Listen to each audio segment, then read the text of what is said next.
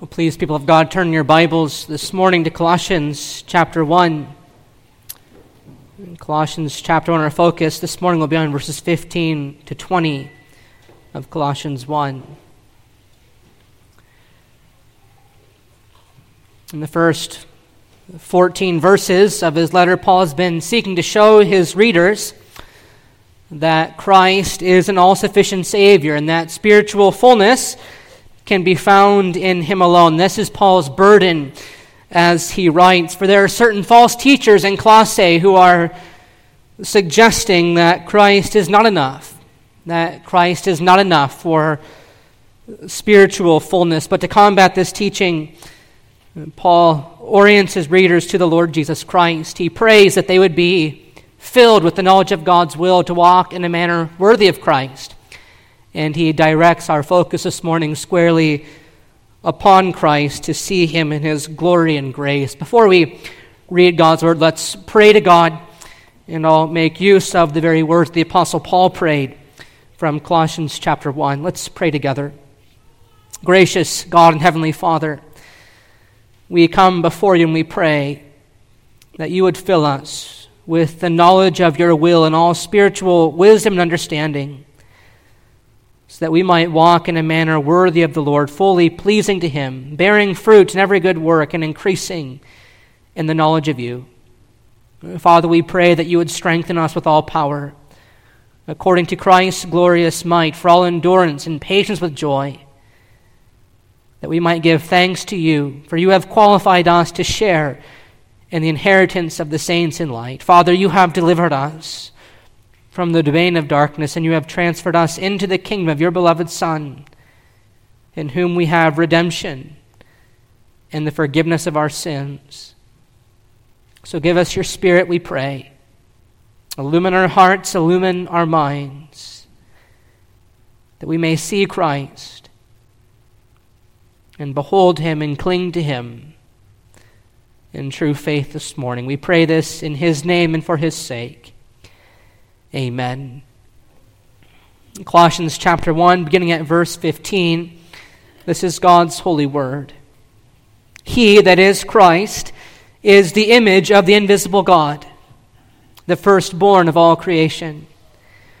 For by him all things were created in heaven and on earth, visible and invisible, whether thrones or dominions or rulers or authorities, all things were created through him and for him. And he is before all things, and in him all things hold together. And he is the head of the body, the church. He is the beginning, the firstborn of the dead, that in everything he might be preeminent.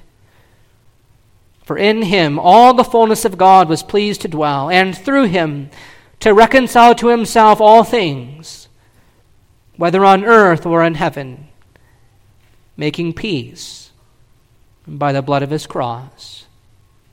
The grass withers and the flower fades, but the word of our God endures forever.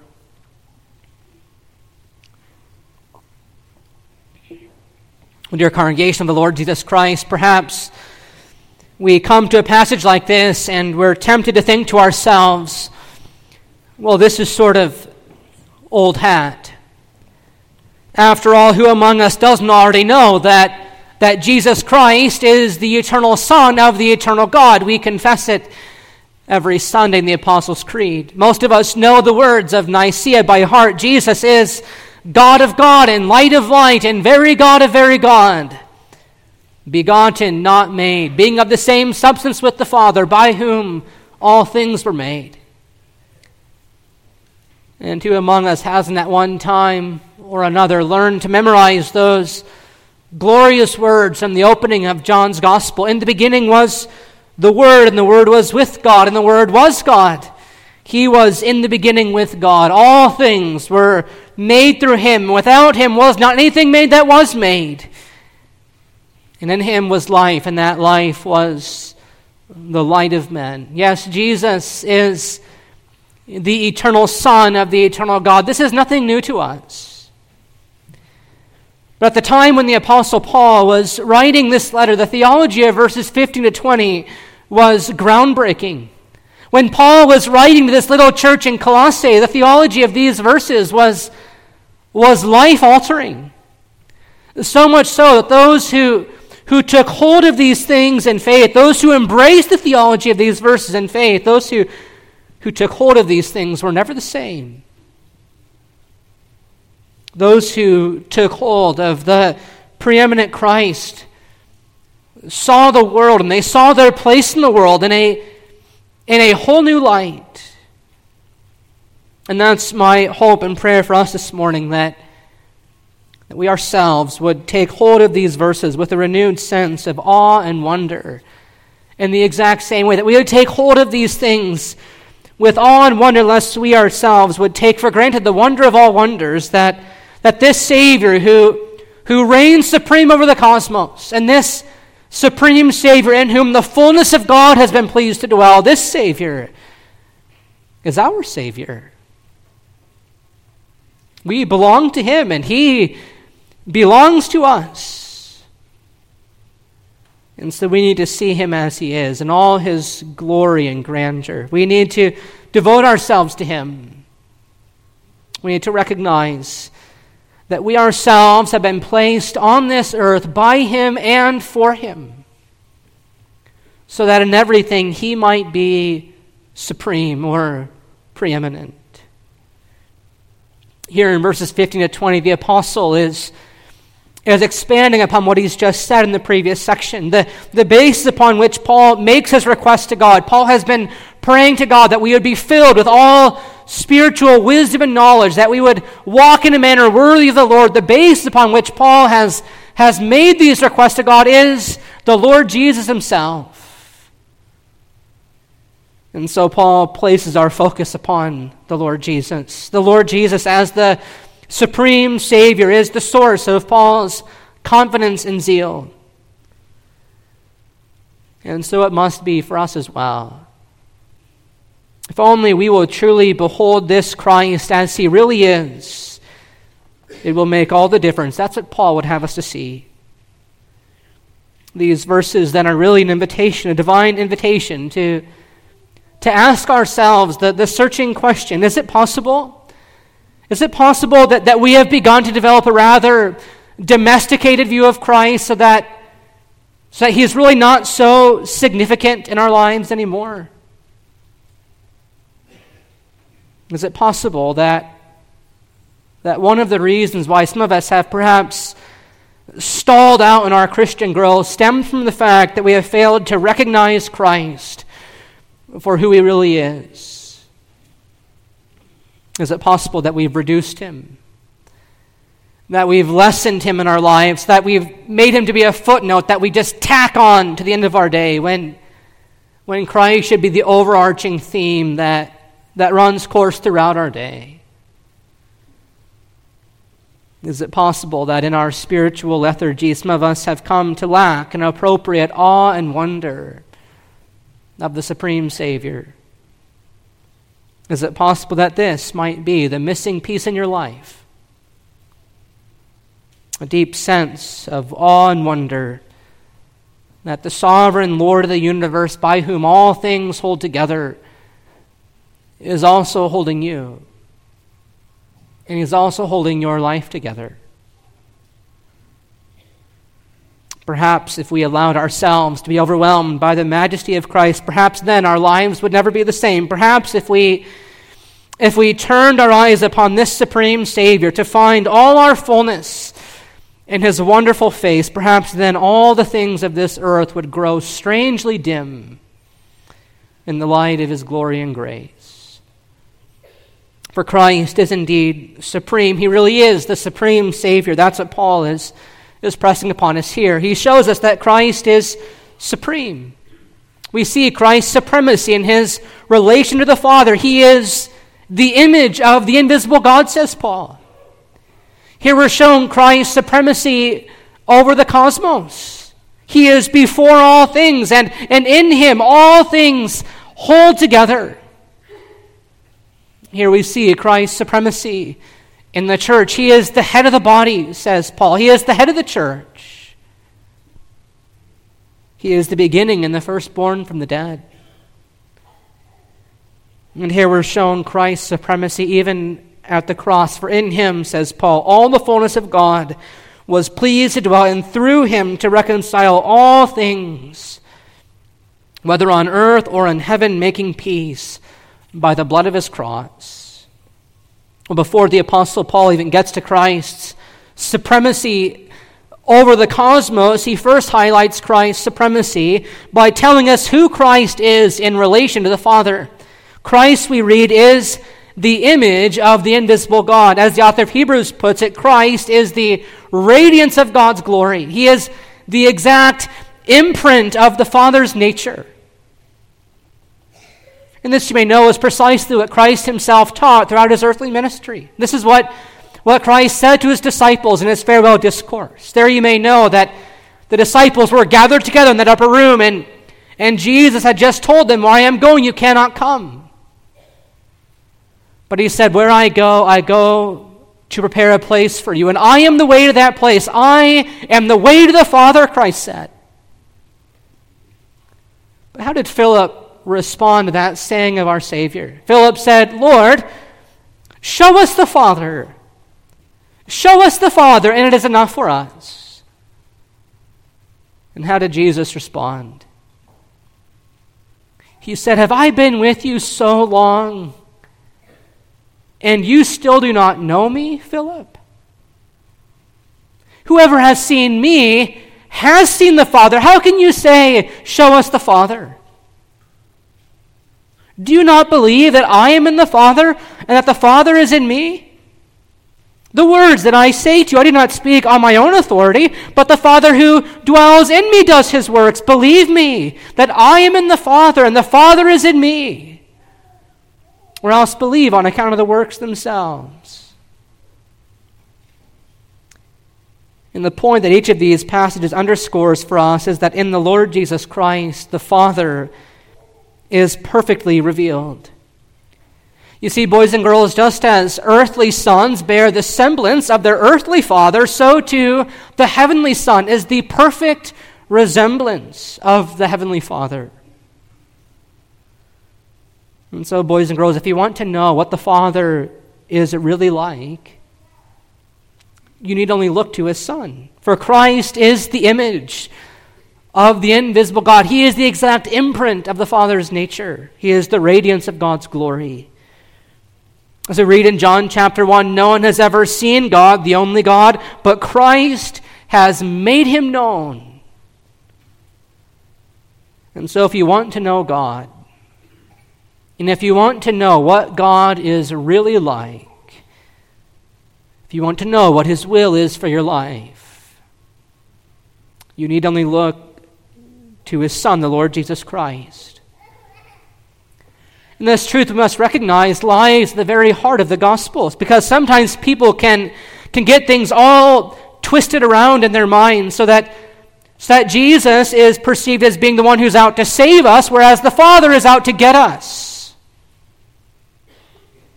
But that's not the case. That isn't so. It's not the case that, that the Son is, is up in heaven having to, having to twist the Father's arm into loving you. But as John 3:16 for God so loved the world that he sent his only son into the world or as the apostle Paul writes in Romans chapter 8 God did not send Christ into the world in order to love us but God sent Christ into the world because he loved us. Paul says he did not spare his own son, but graciously gave him up for us all. How will he not also with him graciously give us all things? And so when Paul tells us that Christ is the image of the invisible God, he would have us to see that the Son is the perfect expression. He is the perfect embodiment of the law that the Father had for you from before the foundation of the world. We need not look to anything or to anybody else. Jesus, from all eternity, is the perfect image, the perfect representation of the Father. Whoever has seen him has seen the Father. Christ has made the Father known. And being that this is so, Paul goes on to tell us that this Jesus is the firstborn of all creation. And this expression, we must understand, is not a temporal expression, which would suggest that, that there was once a time when, when Christ was not, but rather the word firstborn is a title.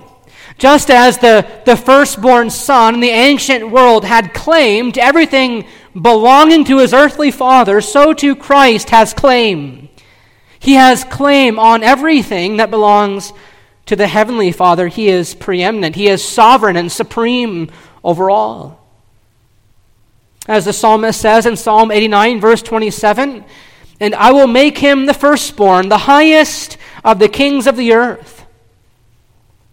The word firstborn is a title of sovereignty, it's a title of supremacy. As we heard in our call to worship in the these last days, God has spoken to us by his Son, whom he appointed the heir of all things, through whom also he created the world. As we'll sing from Psalm 22 as our doxology, for his the kingdom, his the right. He rules the nations by his might. Christ rules over the nations by right. It's his right, it's his claim. He possesses the place of prominence and preeminence. His is the name that is above every other name. He, he is the image of the invisible God and the firstborn of all creation. For by him all things were created in heaven and on earth, visible and invisible, whether thrones or dominions or rulers or authorities, all things were created through him and for him. Everything in heaven, the whole angelic host, that's what Paul is speaking of when he talks about the thrones and dominions and rulers and authorities. Everything in heaven and everything on earth was created through him and for him. And he is before all things, and in him all things hold together. Christ reigns supreme over the cosmos. To quote the great theologian, Abraham Kuyper, there is not a square inch over the whole domain of our human existence over, over which Christ, who is sovereign over all, does not cry, Mine. Christ reigns supreme over the cosmos. And so, whatever fullness or, or quality of life the Colossians are being led to think they were missing out on, Paul says, it is not so. You only need Christ. Christ is supreme. Christ is your source of spiritual fullness. In Christ you have your depth and your, and your quality of life. He is the image of the invisible God, and Christ is the creator and sustainer of the universe. He was there in the very beginning as the agent of creation. He himself was the Word through which God created the world. Everything owes its origin to Him. Moreover, says Paul, he is before all things, and in him all things hold together. Which is to say that Christ is not only creator, but he is also sustainer.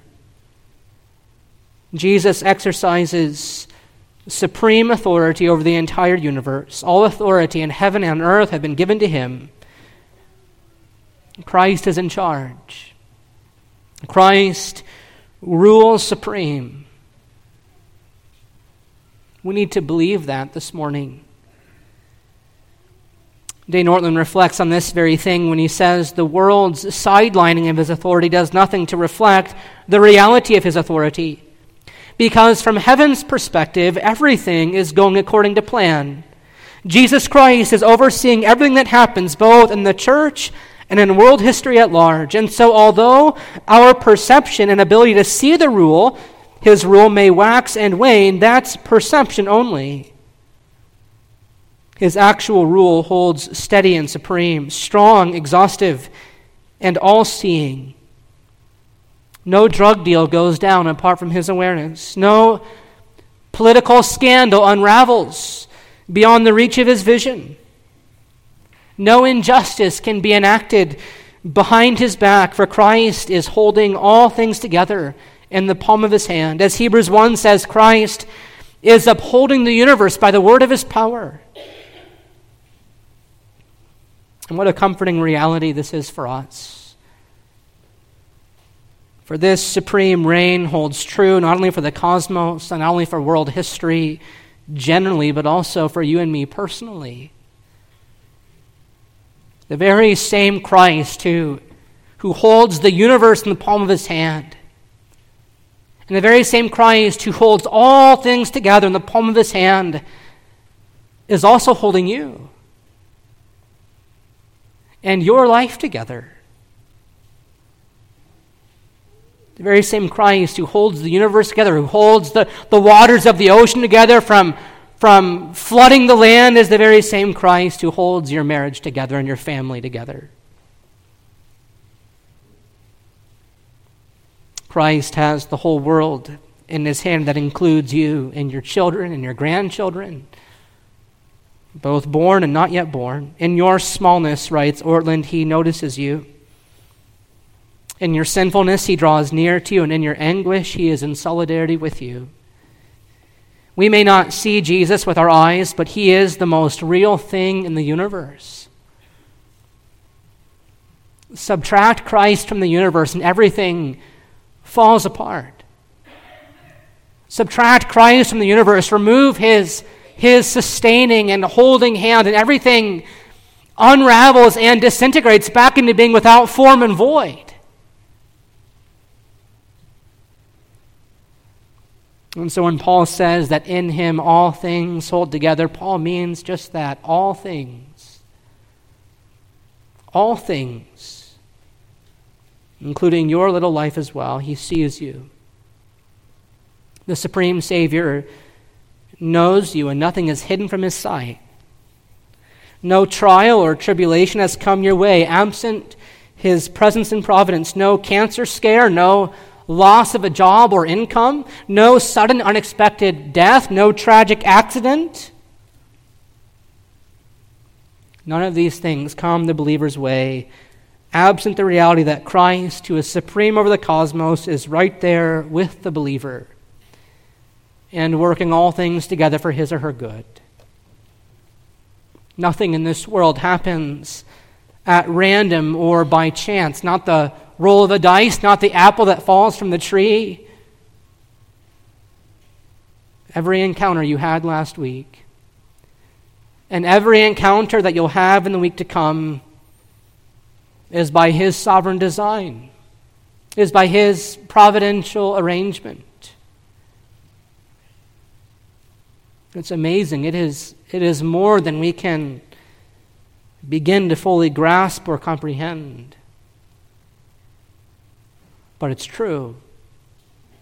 It's reality. It's wonderful. This congregation is what the apostle wants us to see this morning the very same Christ who reigns supreme over the cosmos reigns supreme over your life as well.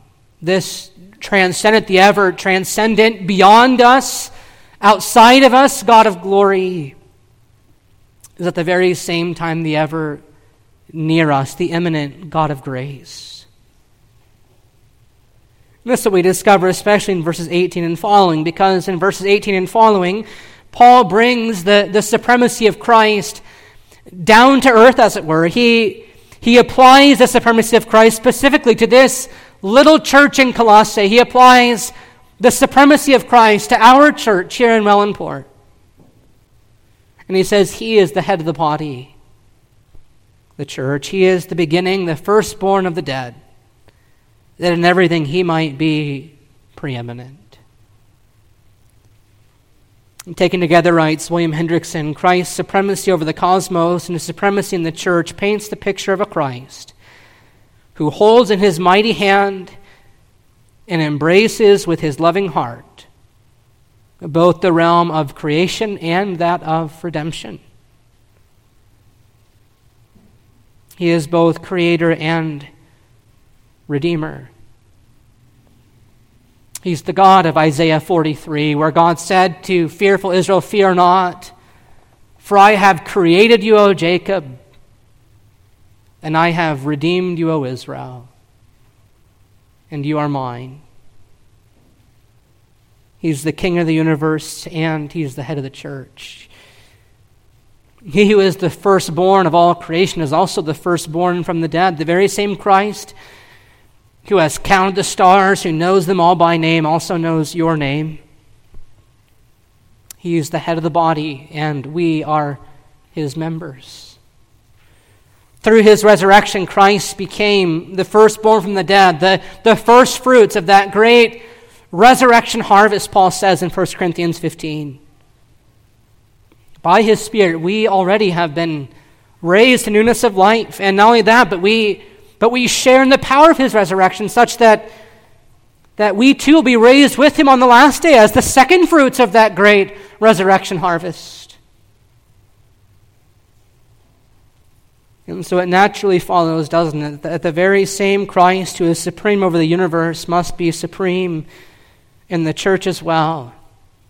Abraham Kuyper's famous maxim about every square inch is not only written over the cosmos in, in a general way, but it's also written over this church in a, in a specific way. It's also written over, over your life in a particular way. There's not a square inch over which Christ, who is sovereign over all, does not cry, Mine.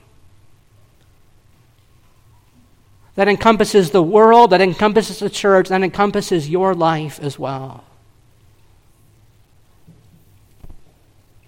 He is the head of the body of the church. He is the beginning, the firstborn from the dead, that in everything he might be preeminent, that in everything he might be supreme. Christ must be preeminent. He must be supreme in Wellandport URC. He must be preeminent. He must be supreme in your life. All that you have and all that you are must be devoted to Him and to all that He is. Just as the heavens and the earth, the things visible and the things invisible, were created by him and for him, so too you were created by him and for him. To quote the Westminster Shorter Catechism, this is your chief end in life to glorify him and to enjoy him forever. To quote our own catechism, God made man good and in his own image, that is, in true righteousness and holiness, so that he might truly know God his Creator, love him with all his heart, and live with him in eternal happiness for his praise and glory. This is what you and I were put on this earth to do. This is what man was made to do. And this is what the redeemed have been remade to do. God caused us to be born again by the Spirit in order that the supremacy of Christ might be shown to the world in everything we do and everything we say. Those who are outside of Christ live in this world with a lack of purpose. They don't know why they're here. They don't know it is the, the chief end of man. And there's a great hopelessness to that, a great sense of vanity that all is vanity and meaningless.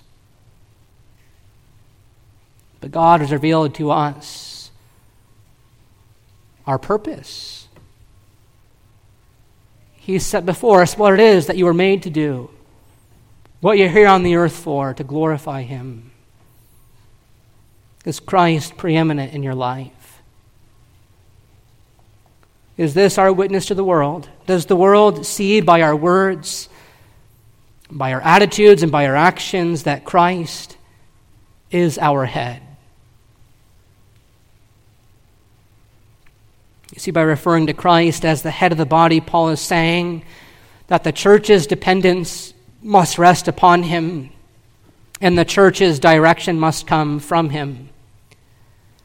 Without a head, a body is lifeless, and so it is without Christ. Without Christ, the church becomes nothing more than a lifeless institution that has nothing better to offer the world than what the world has to offer.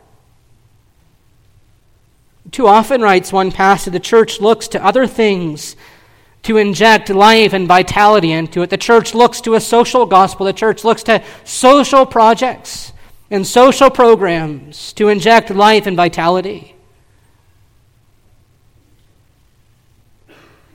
Too often the church looks to other things to inject life and vitality into it when, it, when what it really needs is to appreciate its need for meaningful communion, communion with Christ. Life and vitality have their source in Christ alone. He is the vine, and we are the branches. Apart from Him, outside of Him, we can do nothing, He said. Do we believe that this morning? That apart from Him, outside of Him, we can do nothing? Are we seeking our life and our vitality in Christ alone? When you examine your life, when you examine your desires and your aspirations and your goals and your ambitions, are you depending upon Christ? Are you seeking direction from Christ? Does Christ have preeminence? Is he supreme over your life? Is Christ sitting upon the throne of your heart? Is the supremacy of Christ manifest in your marriage? Do you husbands love your wives as Christ loved the church and gave himself up for her? Do you wives love and submit to your own husbands as the church loves and submits herself to Christ? Is the supremacy of Christ evident in your home life? Would your children say that Christ is supreme? And that the word of Christ has a prominent place in your home, not just at the dinner table or before bedtime, but as you walk by the way, as you lie down, and when you rise, as Deuteronomy 6 sets before us. Is the supremacy of Christ evident in your work life? in your studies and your hobbies? Does Christ have preeminence? Is he supreme in your life? The question that Paul sets before us when he presents us with the supremacy of Christ is how, is how can Christ not? How can he not have preeminence in your life? How can he not have supremacy in your life when he is the sovereign ruler and reconciler of the universe. For in him, says Paul, all the fullness of God was pleased to dwell, and through him to reconcile to himself all things, whether on earth or in heaven, making peace by the blood of his cross. As Paul does throughout this letter here, too, Paul brings the idea of fullness into focus. In Christ, he says, all the fullness of God has been pleased to dwell. And so, as Article 26 of the Belgic Confession says, we need not look for another. We need not seek without ever finding. But Christ is sufficient to be our all and our everything. And that's what he must be. He doesn't need to be supplemented by anything or by anybody else. He is the all sufficient Savior in whom the fullness of God has been pleased to dwell. Whatever earthly joy or pleasure it is you think that you're missing out on, whatever earthly joy or pleasure you think you're lacking, or you think you need to be fulfilled, Paul says you only need Christ. You don't need to supplement him, you don't need to add to him. You just need him. In him, all the fullness of God has been pleased to dwell. You just need him. Communion with him. Press the home even further, Paul brings us to the cross. And he does so to highlight the wonder of all wonders that the supreme Lord of the universe is not only able to give us all things and to give us spiritual fulfillment, but, but he is also willing. That's what we discover at the cross the exceeding willingness of the Son to grant you everything you need, to grant you all spiritual fullness and joy.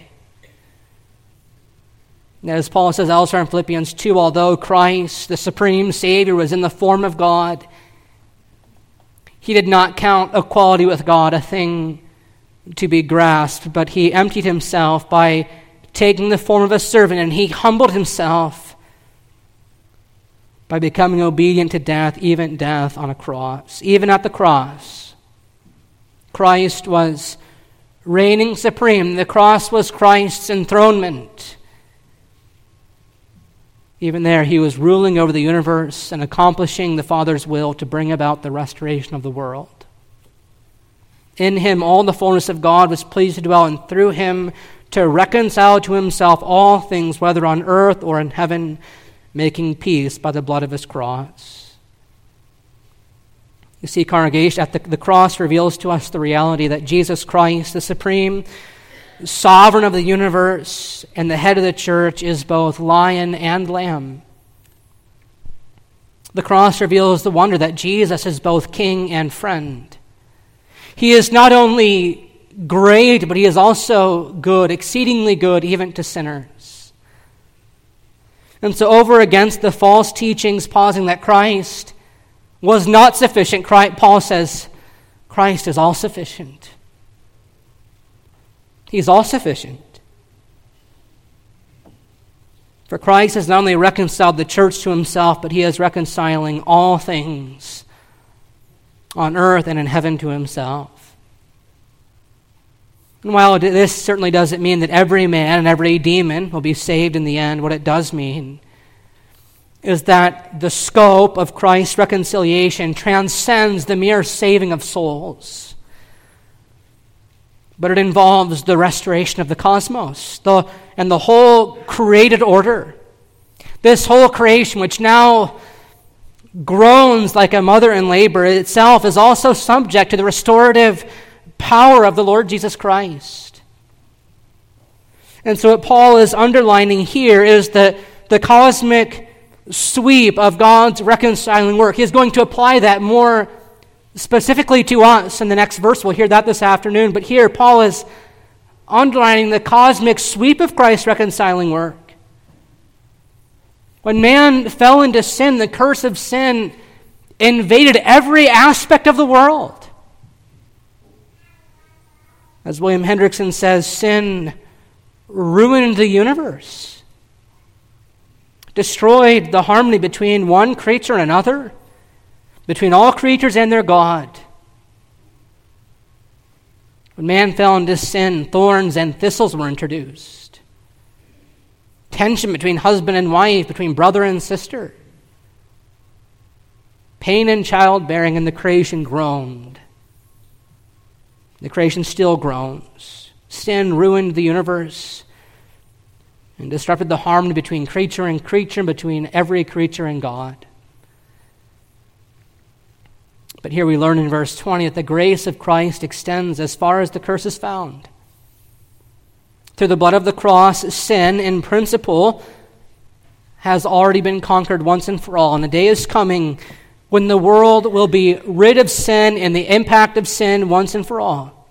A day is coming when perfect harmony will finally be fully restored. This is what the prophet Isaiah foretold and longed for when he spoke of the, of the wolf lying down with the lamb and, and the leopard with the young goat and the lion with the fattened calf as a young child leads them. He foretold that a day was coming when perfect harmony would be restored. And this is what the Apostle Paul says the Lord Jesus is now bringing to pass. He is bringing about the restoration of all things. As we read in Revelation 21, and he who is seated on the throne said, Behold, I am making all things new. I am making all things new, he says. And behold, I am coming soon. This is the day that the Apostle Paul would, would set before us this morning. This is the day that we too must love and long for, the day when Christ will make all things new.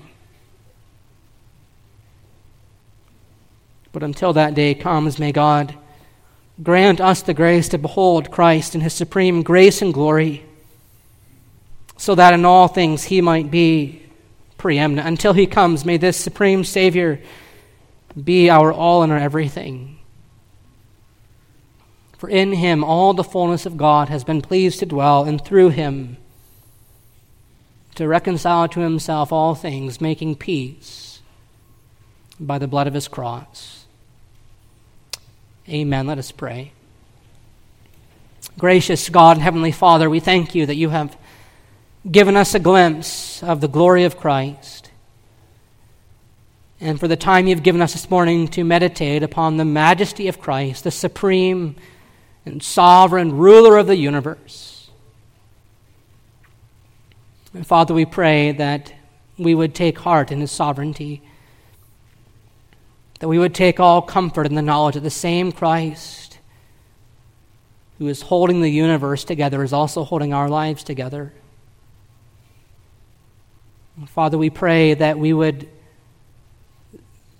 live in light of the reality that Christ is the head of the church. May we depend upon him and may we seek our direction from him.